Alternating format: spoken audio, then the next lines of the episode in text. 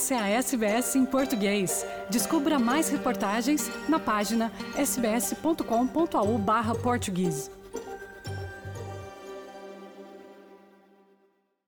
Vamos então às principais notícias da Austrália e do mundo nesta terça-feira, dia 23 de agosto de 2022. A partir de Sydney, sou eu, Carla Guedes, quem está consigo hoje. O vice-primeiro-ministro Richard Marles diz que é preciso haver consequências políticas sérias no âmbito das ações do ex-primeiro-ministro Scott Morrison, independentemente do conselho que o procurador-geral dê ao governo sobre a decisão de Morrison de se autonomear secretamente para cinco ministérios. O conselho do procurador-geral será, entretanto, divulgado ao público durante o dia de hoje e, embora não se tenha colocado em causa a legalidade do ato de Morrison, Marles disse à Sky News que o ex-líder tratou mal o povo australiano nesta matéria. Whatever the legality of this is, um, the, the, the, political consequence of this should be severe uh, because what Scott Morrison has done is undermined the Westminster system of government and in the process he has treated the Australian people with complete contempt. Resta acrescentar aqui que alguns estão a pedir para que um inquérito sobre o assunto seja levado a cabo. Já o Sindicato dos Eletricistas diz que a Austrália precisa de treinar dezenas de milhares de profissionais da área se quiser ser uma superpotência de energia renovável. O Sindicato dos Eletricistas diz que apenas 52% dos aprendizes de eletricistas completam seus estudos na matéria devido às pressões do custo de vida e à falta de orientação. Uma pesquisa realizada para o sindicato mostra que mais de um terço dos 642 aprendizes de eletricistas participantes desta investigação estavam a pensar desistir. O sindicato diz ainda que muito mais trabalhadores qualificados são necessários para fazer a transição e a ligação das fontes de energia renovável à rede elétrica. Uma reunião de empregabilidade nesta área está em curso hoje em Canberra, organizada pelo Ministro de Mudanças Climáticas e Energia, Chris Bowen. As conclusões dos trabalhos de hoje serão apresentadas no Summit de Habilidades, agendado para o próximo mês, também em Canberra. Em Portugal, um grupo de cidadãos paquistaneses, na semana passada, escolheu o Complexo Aquático Municipal de Santarém, no Ribatejo, no centro de Portugal, para passar o dia. Enquanto nadavam, os imigrantes foram abordados pelos funcionários daquele local e, posteriormente, por agentes da PSP, porque estavam a, abro aspas, usar roupa do cotidiano, fecho aspas, e não aquela que é habitualmente usada dentro de água. Os funcionários da piscina, ao aperceberem-se que os imigrantes estavam a nadar vestidos integralmente, terão abordado os mesmos e informado que tal indumentária não ia ao encontro da legislação. Os cidadãos paquistaneses alegadamente insurgiram-se e não quiseram respeitar as regras do complexo, preferindo manter os seus hábitos culturais. Com os ânimos ainda alterados, os funcionários solicitaram então a presença da Polícia de Segurança Pública, a PSP, no local e supostamente os agentes terão repetido as regras em vigor. Aparentemente, os cidadãos terão continuado a insistir que estariam vestidos de acordo com a forma à qual estão habituados e ter-lhes sido pedido que abandonassem as piscinas.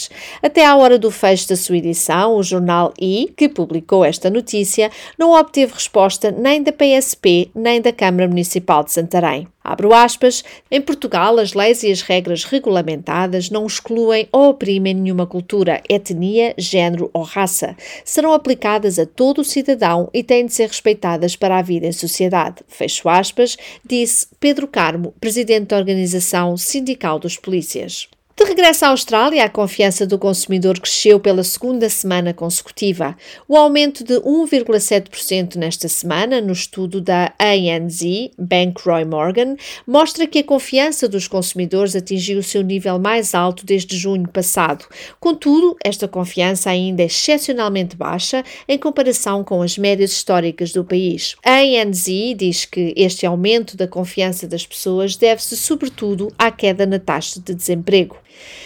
Viajando agora para o Brasil, o ex-presidente brasileiro Lula da Silva acusa o atual presidente Jair Bolsonaro de estar a espalhar boatos e falsidades sobre ele e a sua esposa. Lula está a concorrer para recuperar o cargo que já ocupou entre 2013 e 2010. Alguns dos apoiantes de Bolsonaro alegaram que Lula proibirá as igrejas evangélicas no Brasil caso vença a eleição em outubro e que a sua esposa é seguidora da religião afro-brasileira. Ambas as alegações visam prejudicar a posição de Lula entre os eleitores evangélicos, mas Lula diz que nenhum dos dois boatos corresponde à verdade e chega até a comparar Bolsonaro com o ex-presidente dos Estados Unidos, Donald Trump. Ele é uma cópia mal feita do Trump. O Trump também tentou evitar afetar o resultado.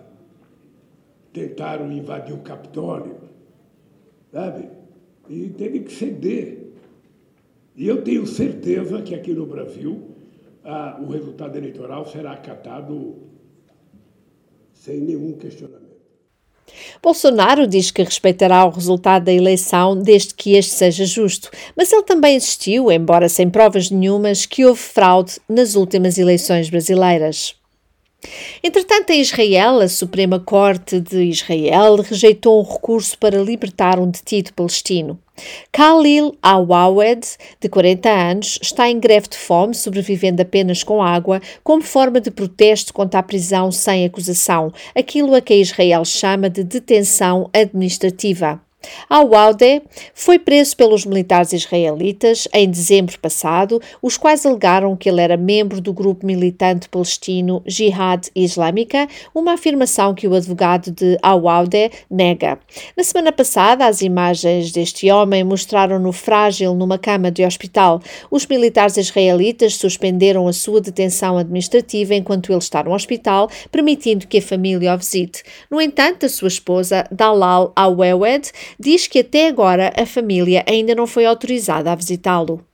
لما عقدت المحكمة محكمة العدل العليا جلستها أول شيء لم تخرج بأي جديد هي أبقت على تجميد قرار الاعتقال الإداري ولن تتدخل بأي شيء أكثر من ذلك When the Supreme Court of Justice held its session, it did not come up with anything new. It kept the administrative detention decision frozen and did not interfere with anything more. But the court issued a decision that Khalil is to be treated as a patient in the hospital and to allow his family to visit him. But until this moment, we were not allowed to visit him, and no permit was issued for us to visit Khalil. Entretanto, milhares de manifestantes bloquearam estradas, fecharam negócios e marcharam pelas ruas nas principais cidades do Haiti. As pessoas estão a exigir assim que o primeiro-ministro Ariel Henry deixe o seu cargo. A polícia entrou em confronto com os manifestantes em algumas áreas e um homem não identificado até agora também matou a tiro um dos manifestantes na capital nacional, Port-au-Prince. Uma manifestante, Claude Bollier, diz que nada os deterá de lutarem para dar aos haitianos uma melhor qualidade de vida. Today we live in a society where people can't eat and drink. Being young, we understand the social problems. If the conditions of the most vulnerable people are not changed, we will always stay on the streets. We will bring a new vision to see if the young can breathe. Nos últimos tempos, gangues de rua conhecidas no Haiti já mataram centenas de civis no âmbito da sua luta territorial. A pobreza também se aprofundou com a inflação a chegar aos 29% e a gasolina é uma escassez preocupante. Na Nova Zelândia, aqui ao lado, o Partido Trabalhista, atualmente no poder, expulsou um MP pela primeira vez em 12 anos. Gaurav Sharma acusou Jacinta Ardern de mentir e encobrir uma cultura de bullying. Os deputados trabalhistas votaram para o despedir. Jacinta Ardern diz que Sharma fez repetidas e calculadas violações das regras do caucus, resultando na perda da confiança nele por parte dos seus colegas do caucus. Sharma deve agora decidir se vai manter-se como independente ou deixar o Parlamento imediatamente. Sharma diz também que o ex-líder do partido, Kieran McNulty, o intimidou e degradou e acusou o Departamento de Serviços Parlamentares de má gestão. Sharma quer então um inquérito formal sobre o assunto, mas Arden diz que as suas queixas não se justificam. Já no futebol, o técnico do Manchester United, Eric Ten Hag, diz que espera que a vitória da equipa sobre o arqui-rival Liverpool na Premier League inglesa sirva como motivação e trampolim para mudar a sorte do Manchester. Depois de duas derrotas no início da temporada e um protesto dos adeptos contra os donos americanos do clube antes deste jogo, o United venceu o Liverpool por 2-1. Jadon Sancho marcou no primeiro tempo para o United e Marcos Rashford no segundo. Ten Hag diz que a sua equipa pode melhorar. Uh, I think we have players uh, who have uh, a lot room for improvement, and the team also have a lot of room for improvement. And I hope today is a base, and from here on uh, we will improve. Quer ouvir mais notícias como essa? Ouça na Apple Podcasts, no Google Podcasts, no Spotify ou em qualquer leitor de podcasts.